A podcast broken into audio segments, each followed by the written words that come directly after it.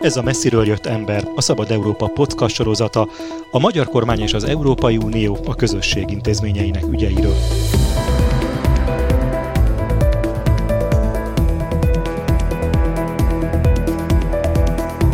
Célunk, hogy ne csak az EU erőközpontjaiból hazatérő magyar politikusok beszámolóiból ismerhessük meg a fejleményeket, döntéseket és viszonyokat, hanem objektív és független képet alkothassunk állandó brüsszeli tudósítónk Gyévai Zoltán segítségével. Én Vovesz Tibor vagyok. Mai témánk az ukrán gabonaimport tilalma.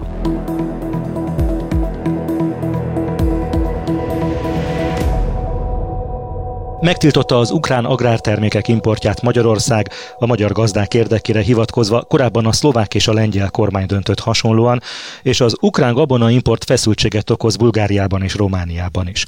A behozatali tilalmakat azzal indokolja Magyarország és Lengyelország, hogy az Unióban már nem megengedett termelési gyakorlattal Ukrajna olyan olcsón tudja adni a gabonát és a gabonaipari termékeket, amelyekkel az EU-s tagállamok nem tudnak versenyezni.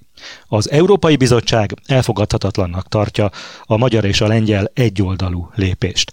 Van-e joga egy tagállamnak ilyen döntést hozni, tehát egy unión kívüli országból megtiltani a kereskedelmet? Jogilag nincs, és azt hiszem ezt a magyar fél is elismeri, hogy ez egy egyértelmű megsértés az Európai Uniós jognak, hiszen a kereskedelmi politika amblok az Európai Unió hatáskörébe tartozik. Tehát a tagállamoknak ebben nincsen hatáskörük, és ugye szerződések alapján, megállapodás alapján van lehetőség arra pillanatnyilag Ukrajna számára, hogy minden ukrán mezőgazdasági terméket vámmentesen és kvótamentesen az Európai Unió területébe hozzanak, hogy ez a szolidaritás egyében született válasz volt. Viszont nemzetközi jog ismeri azt, hogy force majeure, ami arra vonatkozik, hogyha egy ország úgy látja, hogy a helyzete reménytelen helyzetbe kerül, kétségbe esett helyzetbe kerül, ilyen például az agrártermelők esetében előfordulhat. Nem erre hivatkozik egyébként Magyarország ebben az esetben, nincs hivatkozás. Én úgy gondolom, hogy vannak olyan helyzetek, amelyek esetek felülbírálhatják ezt az uniós jogot. Más kérdés az, hogy az Európai Bizottságnak ugye ebben az esetben mi az eszköze arra, hogy eljárást indít. Most ugye konkrétan ebben az esetben úgy gondolom, hogy az eljárás indítása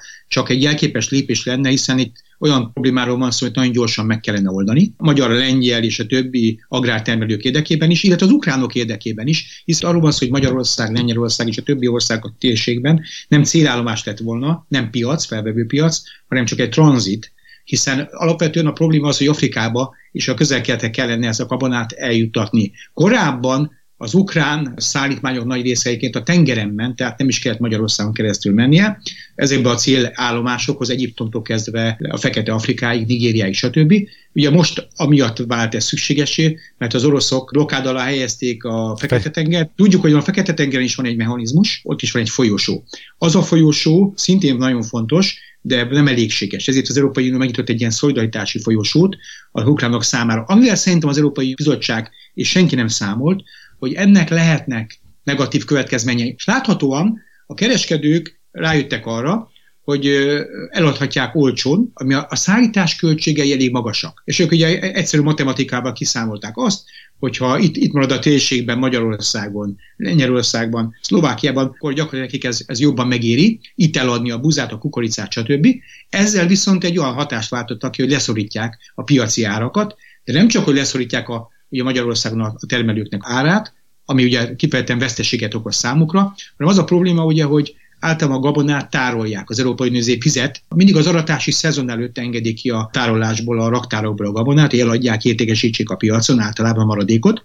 Ugye exportról is szó van, hiszen ha jön az új gabona, legyen hely. Miután az ukrán buza olcsó, ezért ezek a gabonák nem jönnek ki a tárolóból, hiszen senki se tudja értékesíteni. Ugye ráadásul ne is felejtsük el, hogy Dél-Európában ez bonyolítja a helyzetet, hogy Dél-Európában elég sok ukrán gabona jut, a spanyolok az olaszok nagyon örülnek neki, hiszen soha nem jutottak ilyen olcsón a gabonához, főleg takarmánynak használják egyébként a kukoricát, és például a magyar exportpiacot is ez nehezíti, hiszen a magyar exportot is gyakorlatilag nem fér hozzá az olasz és a spanyol piachoz. Egyértelmű, hogy egy váratlan helyzet alakult ki a gabonaimporttal kapcsolatban, amely nem csak egy országot érint.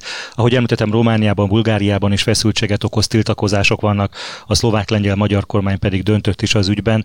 Azaz látszik, hogy egy meghatározott probléma van kialakulóban.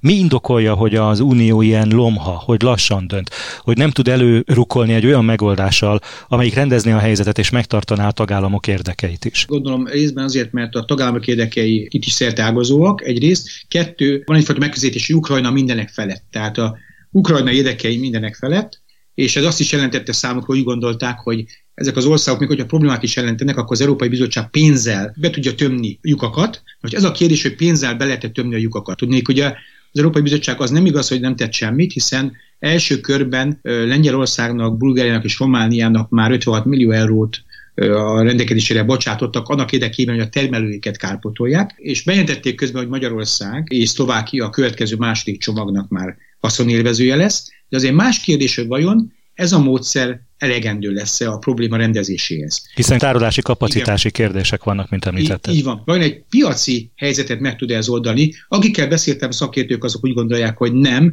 ezért az Európai Bizottság szerint hogy csak időt vásárol. A magyarok és a lengyelek lépések egyértelműen arra irányult, hogy ideglenes tilalomról van szó, hogy az Európai Bizottságot végre megmozgassák, tulajdonképpen, hogy lendületbe hozzák az Európai Bizottságot. Kellett valószínűleg egy ilyen lépés, egy ilyen drasztikus lépés annak érdekében, hogy az Európai Bizottság is azt mondja, hogy akkor most elkezdjük komolyan megkeresni a lehetőségeket. Tehát én úgy gondolom, hogy ez a lépés, politikai lépés, meg nagyon fontos lépés ugye a termelők számára, felgyorsíthatja a folyamatokat. Az Európai Bizottság pedig, ugye, amelynek nagyon fontos az, hogy június 30-a után is legyen még az, az ukrán áruk számára ilyen lehetőség, ezért az Európai Bizottság nem tehet majd más valószínűleg, hogy megkapja ezt a támogatást, mint hogy valamilyen formában próbálja rendezni, megoldani ezt a kérdést. Vannak olyan gondolatok, mi szerint jó lenne visszaállítani a vámokat az ukrán termékekre, ezekre a termékekre, már csak azért is, mert ez nem csak a, a gabonára vonatkozik ez a, ez a nagy piaci engedmény, hogy gyakorlatilag jöhetnek korlátlanul korlátlan mennyiségben, hanem például a baromfi termékekre is. Van, aki azt mondja, hogy a baromfi termékek lesznek a következő nagy probléma. Tehát lesz itt egy strukturális probléma, amit orvosolni kell. Én úgy gondolom, az Európai Bizottság nyilván arra gondolt, hogy viszont ez egy nagyon rosszul venné ki magát, hogyha most visszaállítanák a vámokat az ukránoknak ebbe az esetben. Nehéz helyzetet teremtenének. Ez egy lánc, amiről szó van, és érdekes módon a lengyelek nagyon gyorsan, gyakorlatilag a bejelentés után két nappal megállapodtak az ukránokkal arról, hogy csak tranzit lesz most ez egy érdekes kérdés, mert ha a lengyelek ezt képesek megvalósítani. Tehát, hogy a beszállított árut azt ki is szállítják az országból. Ki is szállítják, így van. Tehát ezt külön választják a kettőt egymástól, ami azért eh, szerintem elég érdekes dolog. Tehát nem tudjuk, hogy van mögötte valami politikai alkó az ukránok és a lengyelek között. Ha a lengyelek megállapodtak az ukránokra egy ilyen megoldásról, ez egy kicsit a másik irányba hat és nyomás alá helyezheti azokat az országokat, amelyek eh, ugye ezzel a ez eszközzel, utolsó eszközökkel élve megpróbálták az Európai Bizottságot egy kicsit sok helyzetbe hozni, csakot adni az Európai Bizottság. Szóval meglátjuk a következő hetekben, de én úgy gondolom, hogy valamilyen módon az Európai Bizottság nem hunyhat szemet, lesz egy első kísérlet napokon belül arra, hogy Magyarország kapjon pénzt, és Szlovákia, ezt akár szerintem elég gyorsan ki tudják majd fizetni talán májusban már, hogy elégséges lesz-e, azt nem tudjuk, és ugye Magyarország nem véletlenül június 30-át jelölte meg ugye a határidőként az intézkedésre, hiszen az az az időpont, amikor az Európai Bizottság javaslata értelmében, ez a javaslat már ott van a parlament és a tagállamok előtt, még egy évvel meghosszabbítanak Ukrajna számára ezt a lehetőséget.